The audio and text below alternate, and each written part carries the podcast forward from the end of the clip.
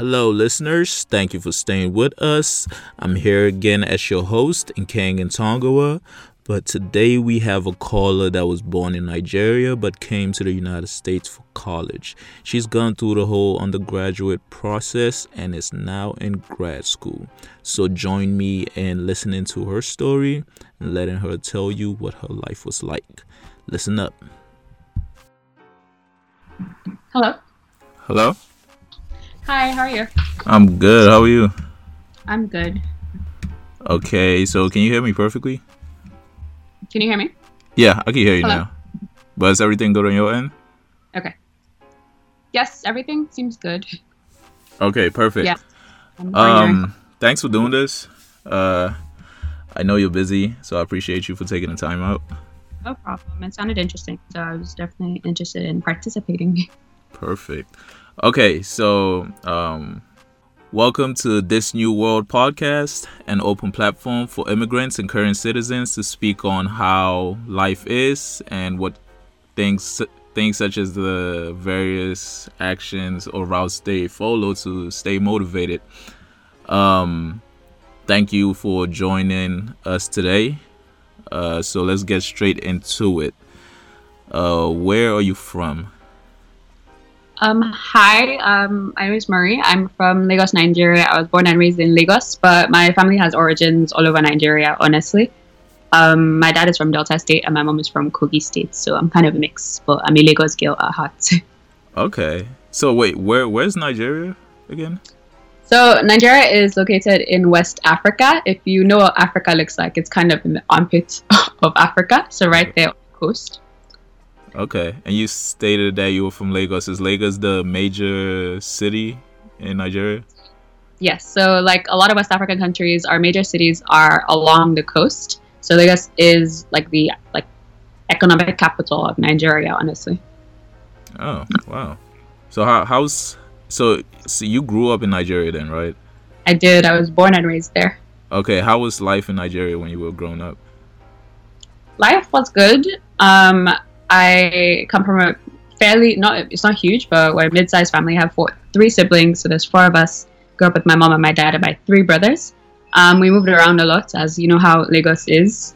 Know If you guys out there know how Lagos is, people change jobs, people move around. So I think I grew up in a like so Lagos has the mainland and the island. So my first years of life were spent on the island, on the mainland. Sorry. Um, I lived in Akoka with my family. My parents went to Unilag. My mom would go to Unilag with us in tow. So then we up how far are these are, are all these different areas or, or Mm-hmm. cities in Lagos or is it a different part of Nigeria?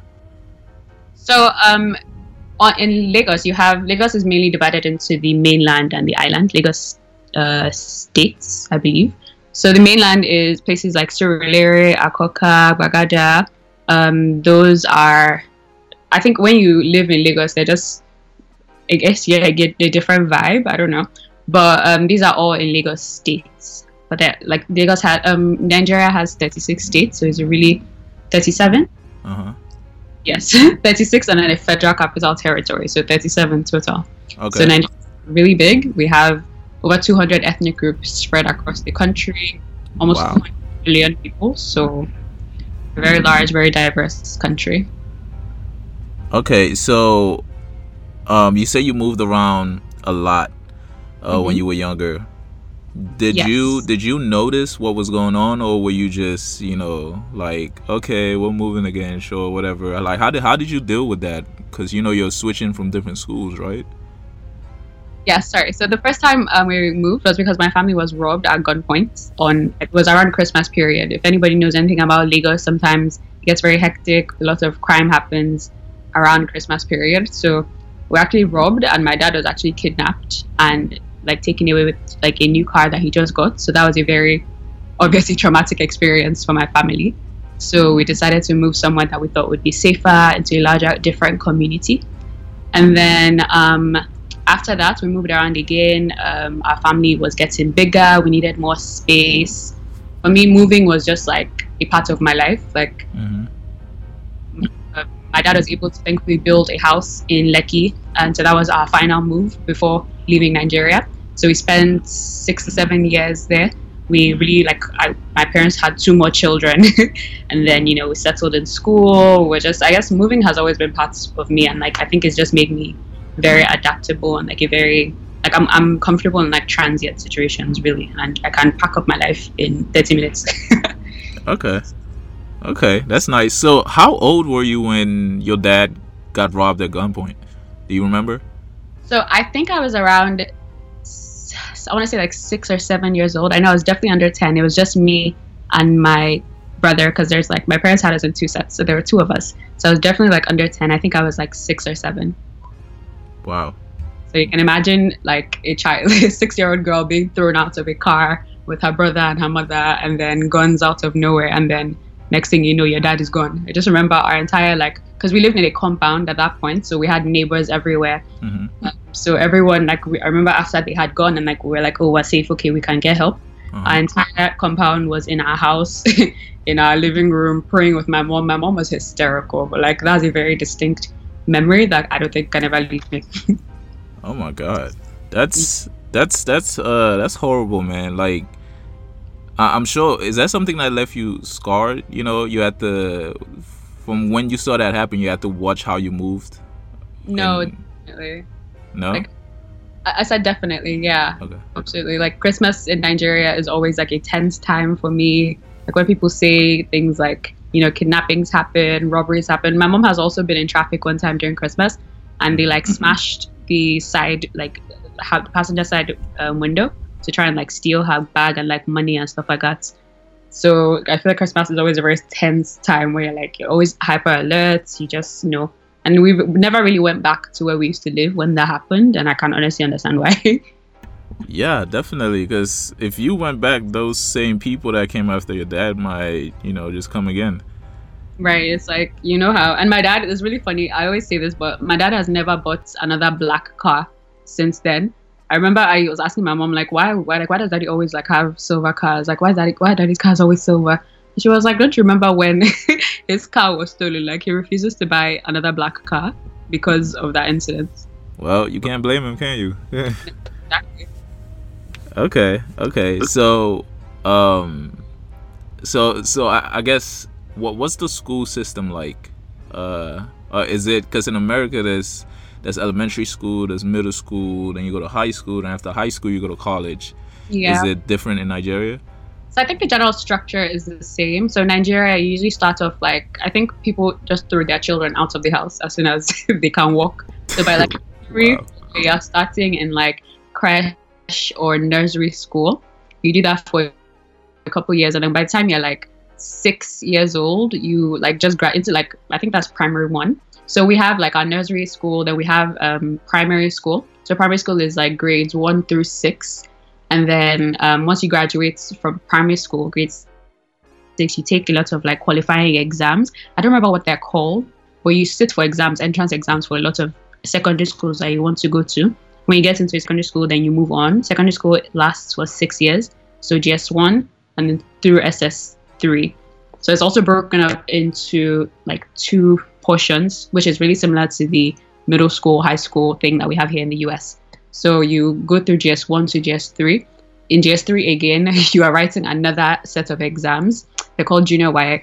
So the WAEC is like a unilateral like examination board that Nigeria uses to track educational like mine. So it's kind of like all the standardized testing that's done here.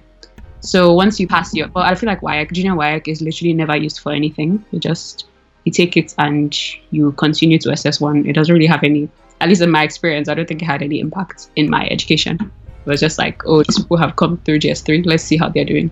Really? So I would. I would I, I, sorry, go ahead. That's okay, because I really think so. Because I don't remember doing anything with my WAEC, my junior WAEC results. Okay. Like not, not at all. Okay, but weren't weren't the tests are meant to measure how good of a student you are, right? Yeah, basically like tracking like edu- like kind of like you know how here they have all these like educational tests that they take mm-hmm. in elementary school and stuff like that. I think it's very similar to that concept. Uh, like the SAT. yeah, I, I think I feel like it reminds me of a PSAT style thing where you take the test, but it's like, oh, this is basically to gauge where you're at, and it doesn't really affect your college entrance. Oh, okay, okay, okay, okay. As long as it doesn't, because you know. Yeah, it really doesn't. I think the most important thing, another thing in Nigeria, we had, so here in the US, you have semesters, but in Nigeria, we had like three terms. I don't know what the actual term is, but we had like one, two, three, and then we'd have breaks. When you say so, when you say three terms, you're referring to somebody that's in college, right?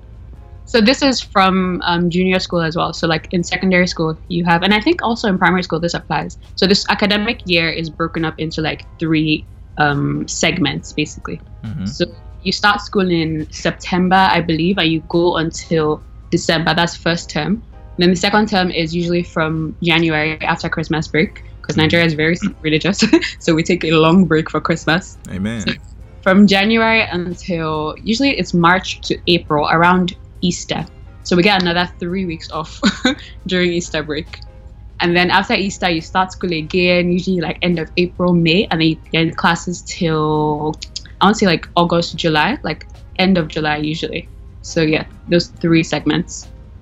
Okay. So Yeah. so at, at what point are you cuz I'm trying to understand from the standpoint of somebody that's in the United States, right?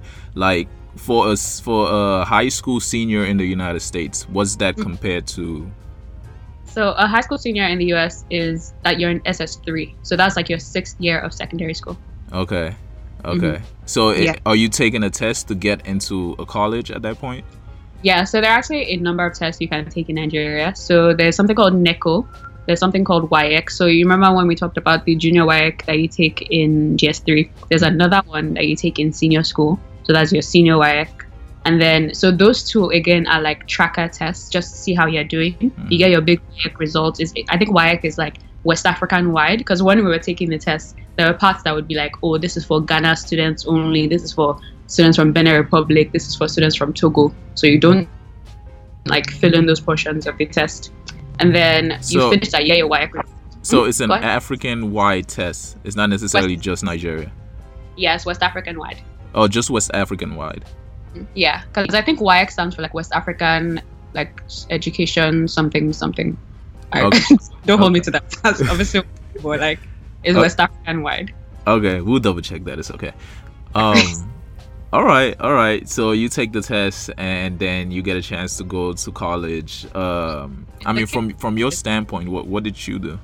So the kicker is to get get into university in Nigeria, you need to take another exam.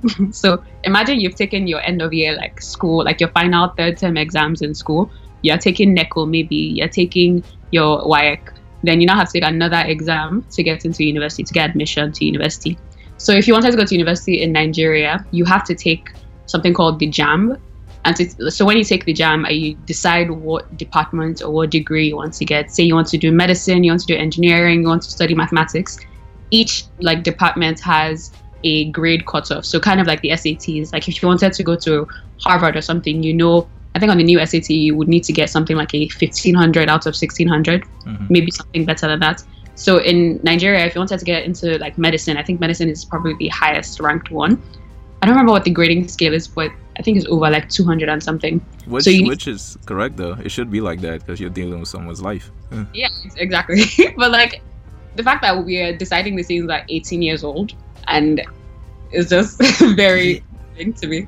Yeah, that's crazy because in the in the United States, um, you're going into college as a freshman because you Yeah. know most individuals they don't really know what they're doing, so it's kind of like you have um, um, courses you're taking just to like test the waters to see what you're interested in. Like Exactly. what do they call it? General general studies. Uh, so I went to a liberal arts school, so it was like a liberal arts. You're you're testing the waters, seeing everything, taking all the random credits. You had like we even had like credit requirements in every like different like in social sciences. You have to take one in the sciences. You have to take like an art, just like to see and taste like get a taste of everything. So why why did you choose liberal arts? Um, so I wanted a small school. I so another kick. I went. I start. I went to college when I was 16. So I'm I'm young for everything.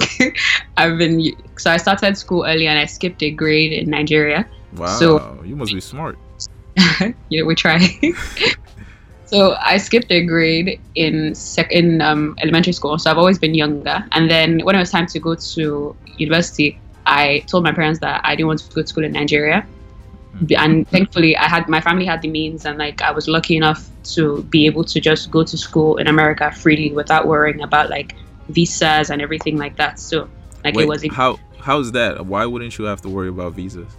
So um, i'm actually a permanent resident of the united states my one of my fam a few of my family members actually won the visa lottery in like the 80s Mhm. so my mom has a lot of family in the us and they have been like my grandma has filed for citizenship and stuff for us so like they've been able to you know bring my mom and her family into the us because of that Wait, oh, so your grandma was already a citizen of the U.S. and when you decided you wanted to go to school in the U.S., she filed for you to come here. So she actually filed for us i think like right when we were born. Wow, that's smart. yeah once she got her because the green card process like if you're filing for a family member once i think once they do the application it takes a long time like a number of years to mm.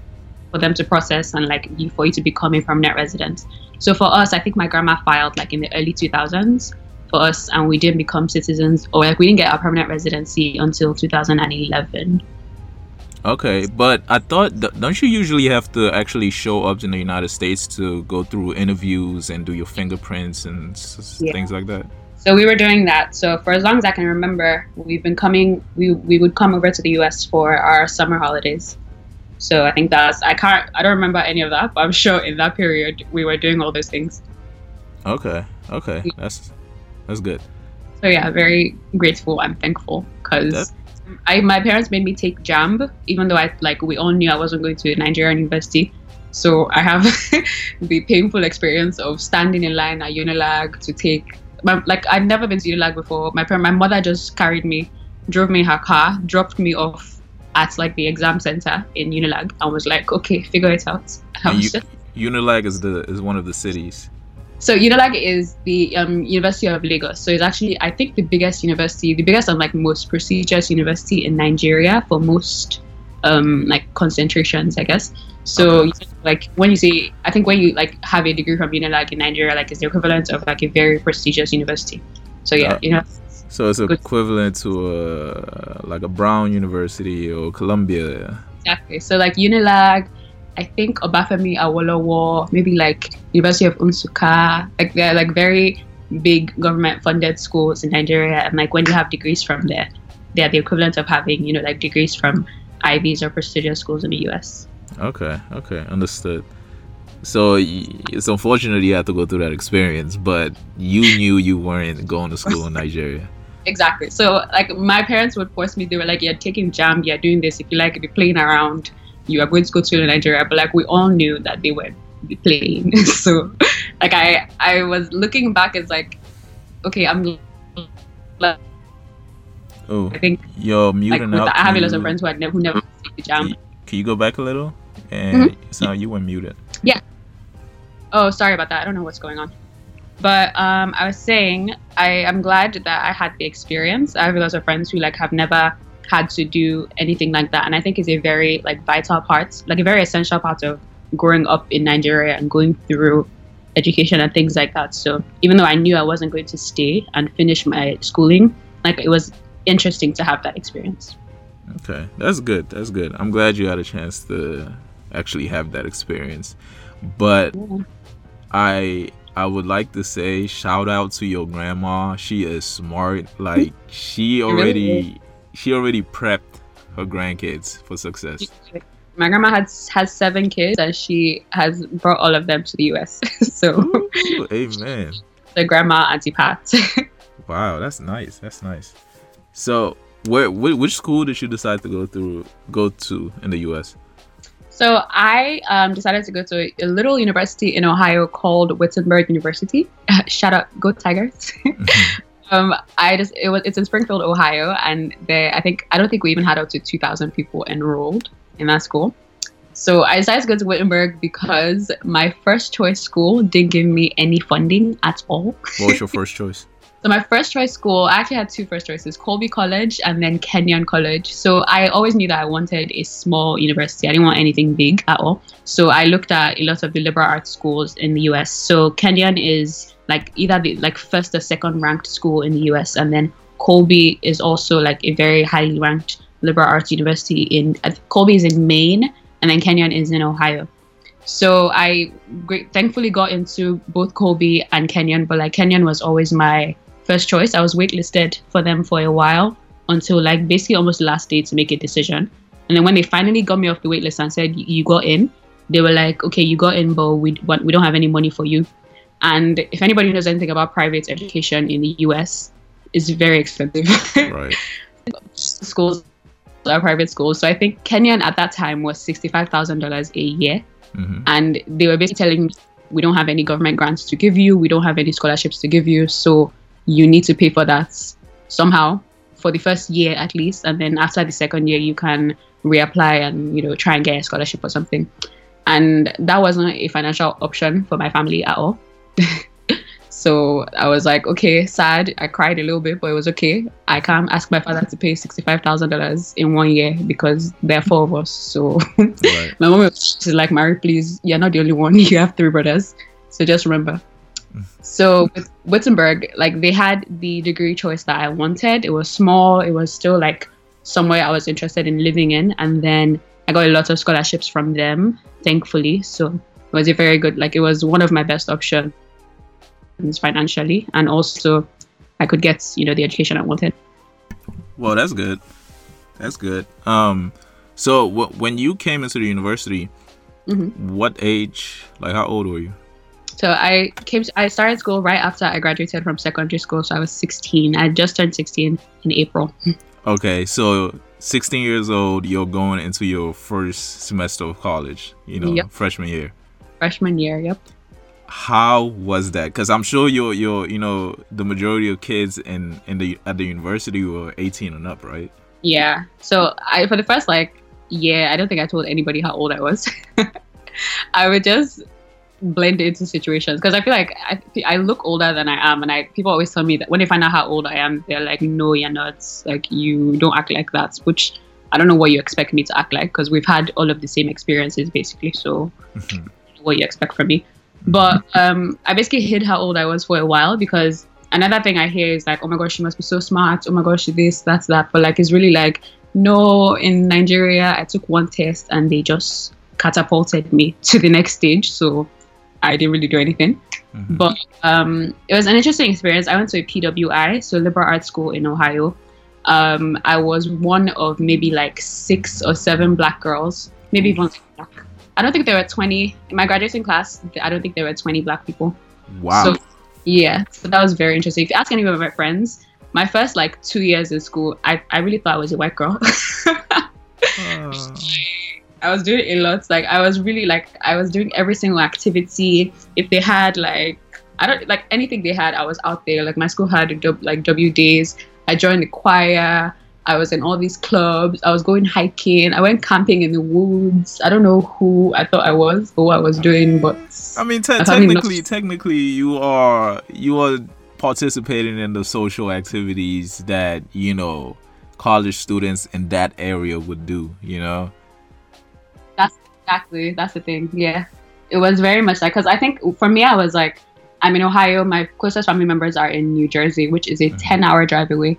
So, like, I'm here full time. Like, I don't have anybody around me. So, like, these are the people I have around me, and I'm going to enjoy it. Actually, I mean, I'm I'm glad you did that because I feel like if if you weren't putting yourself out there to do all these different things, you'd have you would have probably been depressed. Because I've I've been to Ohio, and you know, Mm-hmm. right. Yeah. So, my, the, the town my school was in had a Walmart, a Kroger, a Meijer. I don't, we didn't, we had a Chipotle that we used to like, we had to, I don't think we even had Uber for the first like two, three years that I was there. Oh, tragic. like we used to my friends and i used to go to sushi like every to get sushi every two weeks just because like it was just something else to do so anyway I, I became an ra my second year so that took even more like financial burden off of my family which was good i had housing free in my school housing was free which is nice but they literally paid us like peanuts as a stipend but oh, Of course. that's okay you know free college labor and Right. me you know a, I graduated at 20 so for most of the time I was enforcing rules on people that were years older than me so Did, did they did they ever find out how old you were? people that knew me personally like knew but then most of the time like I was in charge of a dorm of like hundreds of people at a time so not really know. I just had to stand there and stare them in the face and put my like my Nigerian mother um, cloak on and just you know intimidate them until they listen to me. Okay. But yeah, but we, I made it work. Um, I joined a sorority. I joined Kappa Delta, so I'm a KD. My school didn't have any um, any of the like African American sororities, so no like AKAs, nothing like that. So Mhm. I found my social circles where I did. So Um, how how was how was that sorority? Do you do you like it? I liked it. I liked it a lot. For like, I think it was one of the better. It was a really good part of my like undergraduate experience for sure. How I so? think- So, um, like I said, I like I I'm a very social person. I like I don't I don't like to sit still in a place for too long. I like to get to know people. So I had a lot of friends that were older than me, and in my like degree program and stuff that were all like Kappa Deltas.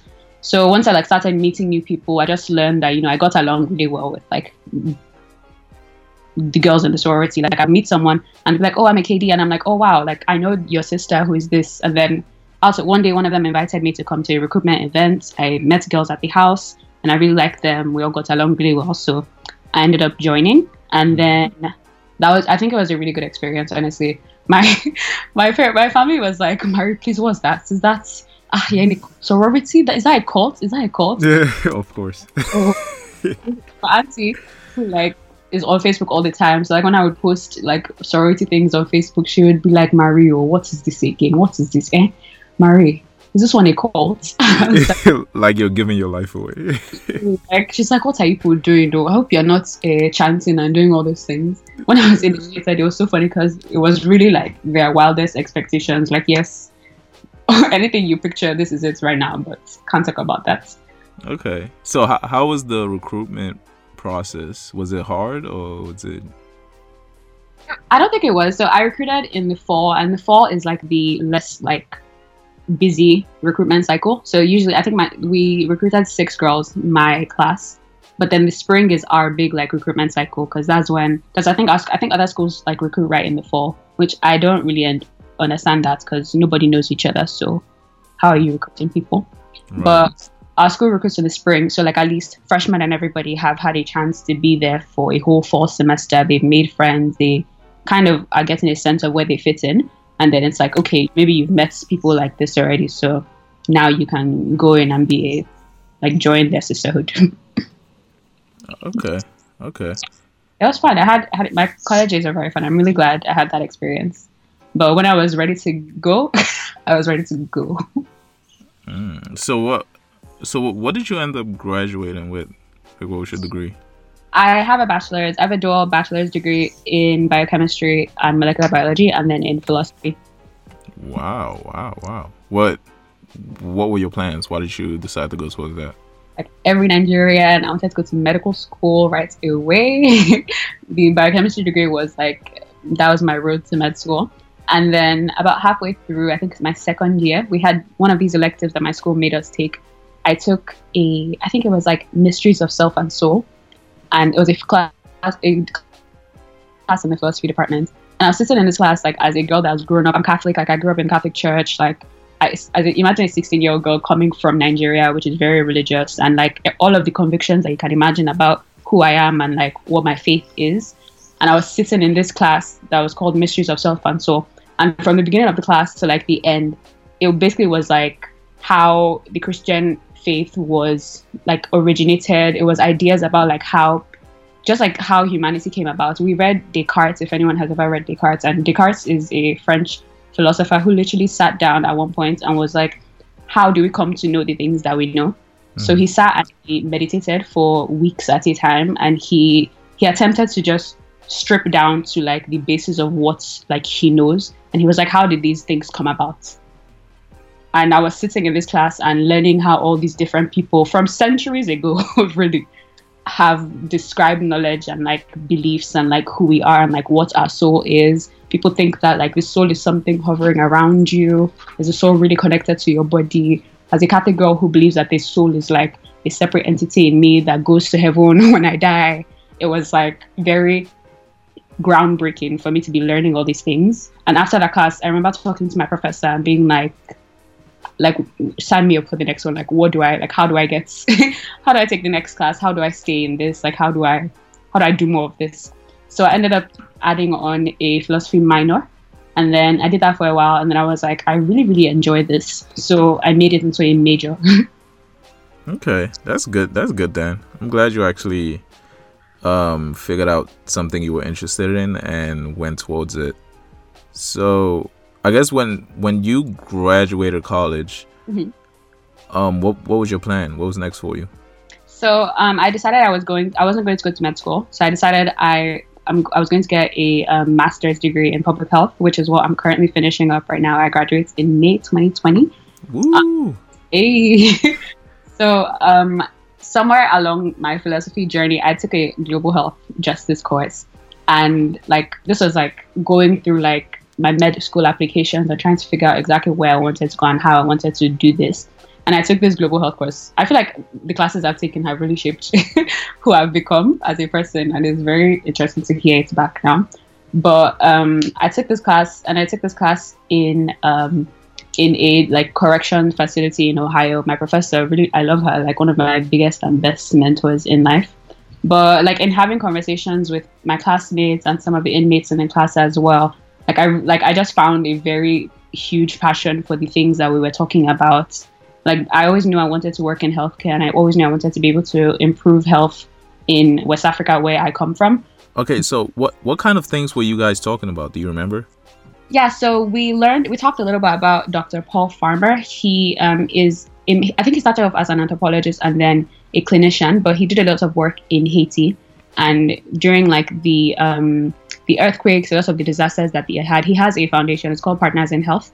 So reading about his work and his advocacy, we read a lot about like so philosophy is a lot about like justice and a lot about we learned lots of like theories basically i guess so there were a lot of human rights based theories for why the health of people should be prioritized there were like ethics based theories there were just like basically like common sense based theories mm. and like i guess in all of those threads like i really found that these are things that I, I agreed with like at my core philosophy like i resonated really strongly with it so it was like i felt like a career in global health just felt like a better fit for my skills honestly Okay, that's nice. So I, I know you stated that you would like to actually, you know, take these skills you've you've acquired through college and um, help your country back mm-hmm. home.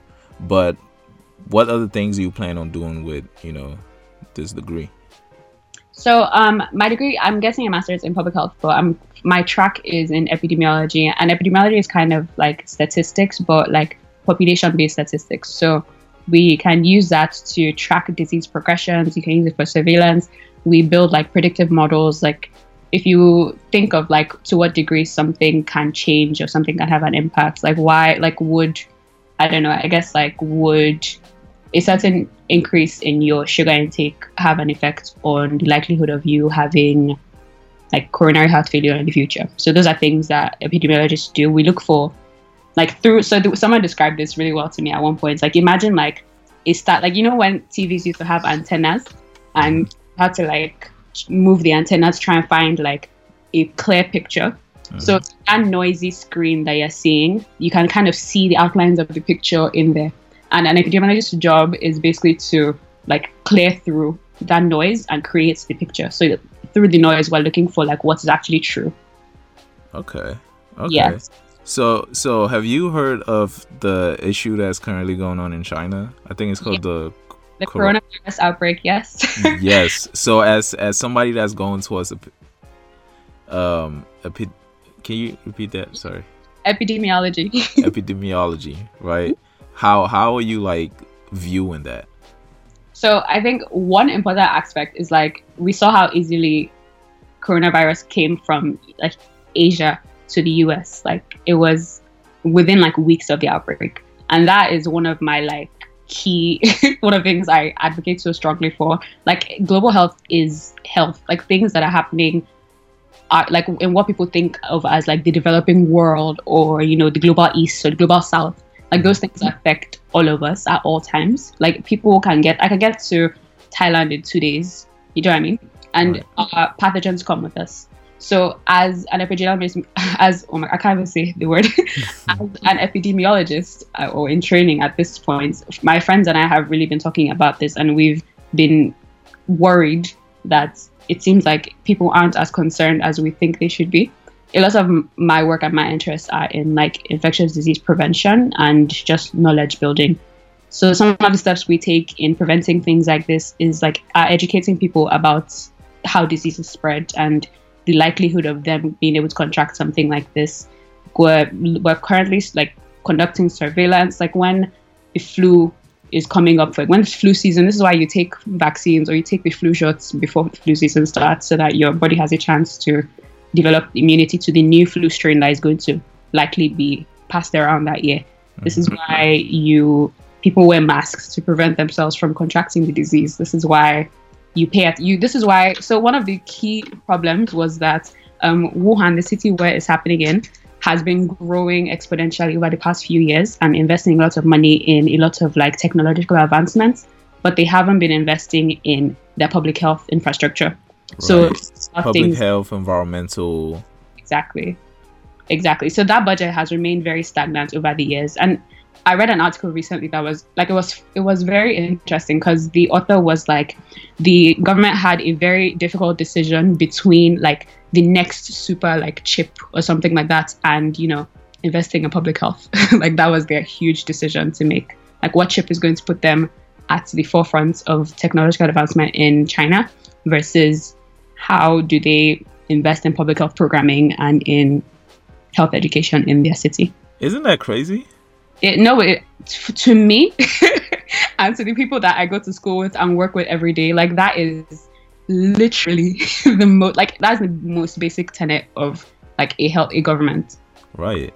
Right. How if if if your main focus is technological advancement, not to say there's anything wrong with it, you know, I'm all for it. I love how Oh, no, technology. how technology is advancing in, in this age. It but is. if that's your main focus, how are you gonna have consumers that you know are well enough to actually use it you know yeah one like one of the biggest reasons that diseases like this spread like ebola for example one of the biggest reasons like things like this happen so and it seems like it's like people because people ask like how could we have prevented this? Like how could we have stopped this from happening? What could we have done?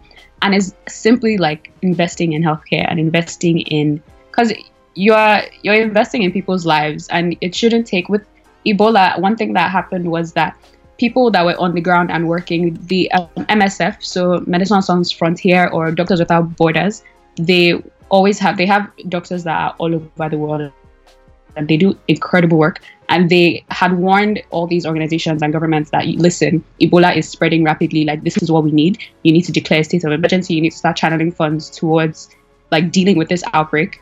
But like the, the world is so bureaucratic and i feel like the focus is not where it needs to be that like this it, like it really wasn't taken as seriously as it should have been. And ebola like did not have to be as devastating as it was. And this is exactly what we're seeing with coronavirus. Like it really did not have to be as devastating as it is right now there's another case in chicago a few days ago chicago is much closer than seattle to new york and to like like this that it literally has gone hundreds of thousands of miles or like thousands of miles across the US in days. Mm-hmm. And it's an airborne disease, and America mm. is very large. So, yeah, that's my public health rant for the day. yeah, um, I- am glad we actually spoke about that because you know I've I've been reading up on on uh, the epidemic because I, I think right now uh, China has put out for a state of emergency. I yeah. think the whole city is under quarantine. Right, which is to to me. I mean, maybe I'm wrong. Maybe I'm just you know overthinking it, but I honestly feel like there's there's there's something that we don't know yet about this yeah. virus. I've heard that like I've heard that take a lot, and people are like the fact that a whole city is under quarantine, then like this has to be bigger than what it is, and that's that's the thing. So in public health, quarantine is like your last the last ditch resort. Like you don't instate a quarantine until like you've literally like run out of options. And the fact that they have, you know, declared like created a state of quarantine, then that is very concerning. And it's like I don't like I don't know I don't want to make it sound like a conspiracy theory or anything like that, but like like it, it is is very like just the word quarantine incites fear and it has been used to oppress and target people for centuries. So that's right. why we avoid it. And that's why we don't like you know that's why we don't do things like that. Right. There's a lot of steps that you take before getting to quarantine. You want to control you want to contact trace and figure out who people have been in contact with but the fact that they went and did you also read that they are attempting to build a hospital to be able to like you know create capacity for all the patients in like six days? They tried to build a hospital in six days. Wow. That just that's, that's that, a lot of labor. the most ludicrous thing i've ever heard in my life. And mm-hmm. um, yeah. I like I have my friend said she had read an article that they were using like parts of other hospitals like materials that are available. They're using like reinforced like and it's just like I can't imagine how you you you create labor to build a hospital in six days and like what kind of structure is that going to be? Who is there just there's so many questions and yeah.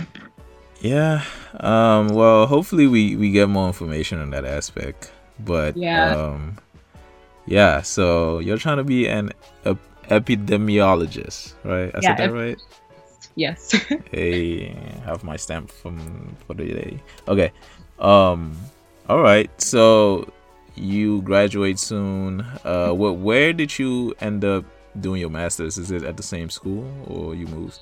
So I moved back to um, the East Coast. I left the Midwest uh, after I graduated college.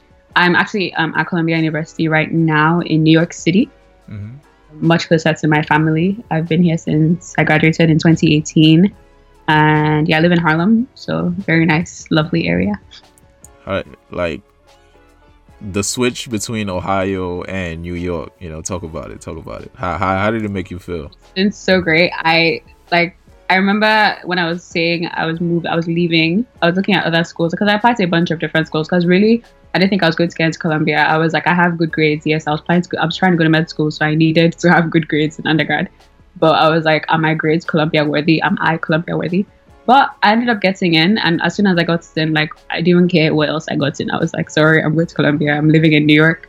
So I'm going from Ohio, from Springfield, Ohio, to like New York City has been, it has been honestly the best thing for me. Honestly, like I am thriving in this environment. I love it. Like I grew up in Lagos. I love hectic, chaotic, energetic cities, and this is exactly what it is. Um, my family has been in New Jersey for a few years, so New York isn't like foreign to me. It's really familiar. Uh, my cousins like worked here in the city. I have a lot of family in the area. Um, I've developed really, really good friendships with people in school, people all over the city. I have, I don't know, it's just, I, I thrive. I really thrive in New York. That's good. That's good. Sounds yeah. like you found your second home. Yes, I really did. I'm not trying to leave either. My mom keeps oh oh yeah, when you graduate, you'll come move back. I'm like, move back to where? She's like, I'm gone. Bye. Stay here. Sorry, you guys. okay. holidays. Okay, that's good though. I mean, it's always good to go back for the holidays. I mean, at this point, it's your life, so you have to make the best decision. Exactly. Um. Okay, so we're kind of going over time, but mm-hmm. I guess do you have any um, advice you would give to anybody that's just come into the United States, or you know somebody that's trying to like go after a goal? Like in our age group, or like anybody in general? Uh, I'm sure you know it really doesn't. Yeah. Yeah. Uh, I guess my experiences would really like hone towards someone that's coming to school and uh, like an early career individual. Like I think, I think it's hard. Like especially in this climate, coming to the U.S. for the first time is difficult. I have been very lucky. I have like I've had incredible support throughout. So for me, I speak from a very like a, a place of a lot of privilege. So I don't know what my experience would, you know, be able to contribute to someone who's coming in a different situation. But I really think that if you're deciding to come to school or you're deciding to maybe start a career, I really hope that like a priority for you is finding something that you actually enjoy. I know lots of people that come to the US is really like a survival tactic, really but you know like things things get easier and like things things are hard in the first place but things do get easier and i don't know there are lots of opportunities but again like find find people to help you navigate through situations. Like there are people out there that are going to be helpful. They're always um, I'm a huge advocate of social services. Like there are structures that the government has put in place to help and to support people and support individuals. You can find support anywhere. So always look out for support. Connect with other Nigerians or other people. If you're African, connect with other Africans. It's essential. This country is trying to kill us, but but we're fighting and we're pulling through. And yeah, just I don't know, make make of it what you want. Amen. I like that. I like that. I'm I'm glad you said that because um, I think uh, some individuals kind of refrain from communicating with mm-hmm. uh, other people. Yeah. I don't know why maybe it's shyness maybe it's just no i think nigerian culture is repression like in a nutshell i like it has taken growth to come to the point where i'm comfortable asking for help and and like saying that i'm not okay because i don't like i don't think a lot of us had opportunities to express ourselves i talk about this all the time with my nigerian friends like if you are not doing something well it's because like it's your own fault you know what i mean like it's never an external thing if you are upset. Why are you upset? So people have it harder than you have it. So there's no reason for you to be upset. You are walking, you are eating, you can drive. Why are you upset? You know, it's okay. Like it's okay, and people have been where you're at. A lot of people come to school and they're in this environment for the first time. I have friends who like had like de- like started like going through a lot, and people developed depression. People started having lots of like mental health problems that they didn't have when they were back home, and like that's a very like another passion for like pet passion for me too is advocating for mental health in immigrant communities. That's good. That's good. I'm glad. I'm glad you said that because I, I don't think you know is really is really spoken about often because I, maybe I, mean I'm speaking from a standpoint of you know what I'm used to and what I've seen. Right. Mm-hmm. I I was born in uh, Cameroon, but I think Africans in general have an issue when mm-hmm. it comes to like expressing their feelings and how they feel about certain things. Oh, absolutely. So. Yeah, we don't give our room. Yeah, go ahead. No, I, I, was gonna say I agree with you that that is actually something that needs to be um, broken down. Yeah, no, definitely. Like we don't give ourselves room to just like be. I think in Lagos, like people that are my age and going through it now, they're like, like you're waking up at 4 a.m. to get up and go to work. Like you are at a certain age where you feel like you should be independent and like doing your own thing, but like you can't afford to live in like a house by yourself. And like a lot of us come here and it's like it's the same thing, and you thought it would be better, but like it's like no, the economy has been ruined for us. Like we're immigrants, immigrant like acclimation is very difficult and it's very hard, especially when you the older you are when you come here, the older it is to adjust to a entirely new environment. So yeah, just, the harder the yeah. harder it is. My parents and I see the way because my parents my parents are in their forties and fifties. Like it's not like the I came here at sixteen. Like I'm, my my brain was still soft and growing, so I've been able to acclimate better than they have. Like they still have the same opinions they had when they were older, when they were in Nigeria, and I feel like I'm constantly teaching them and being like, no. You can't say that in public. Like no. Like if somebody says something like that you should actually listen to them. They are expressing themselves. Or like mommy we should talk about this. You're upset at me. Let's talk. You can't just be angry at me and you can't sleep. Like let's talk. Like though parents always, always have that notion that you're a child. Anything Ex- you say is just eh, whatever. Exactly. But that's not true. Like i'm i'm an adult. We can have a conversation. Let's talk through it and to be fine. Yeah but yeah. true. so yeah that's protect your mental health Amen. Amen. I like that. I think that's what I'll call it. This episode, protect your mental health.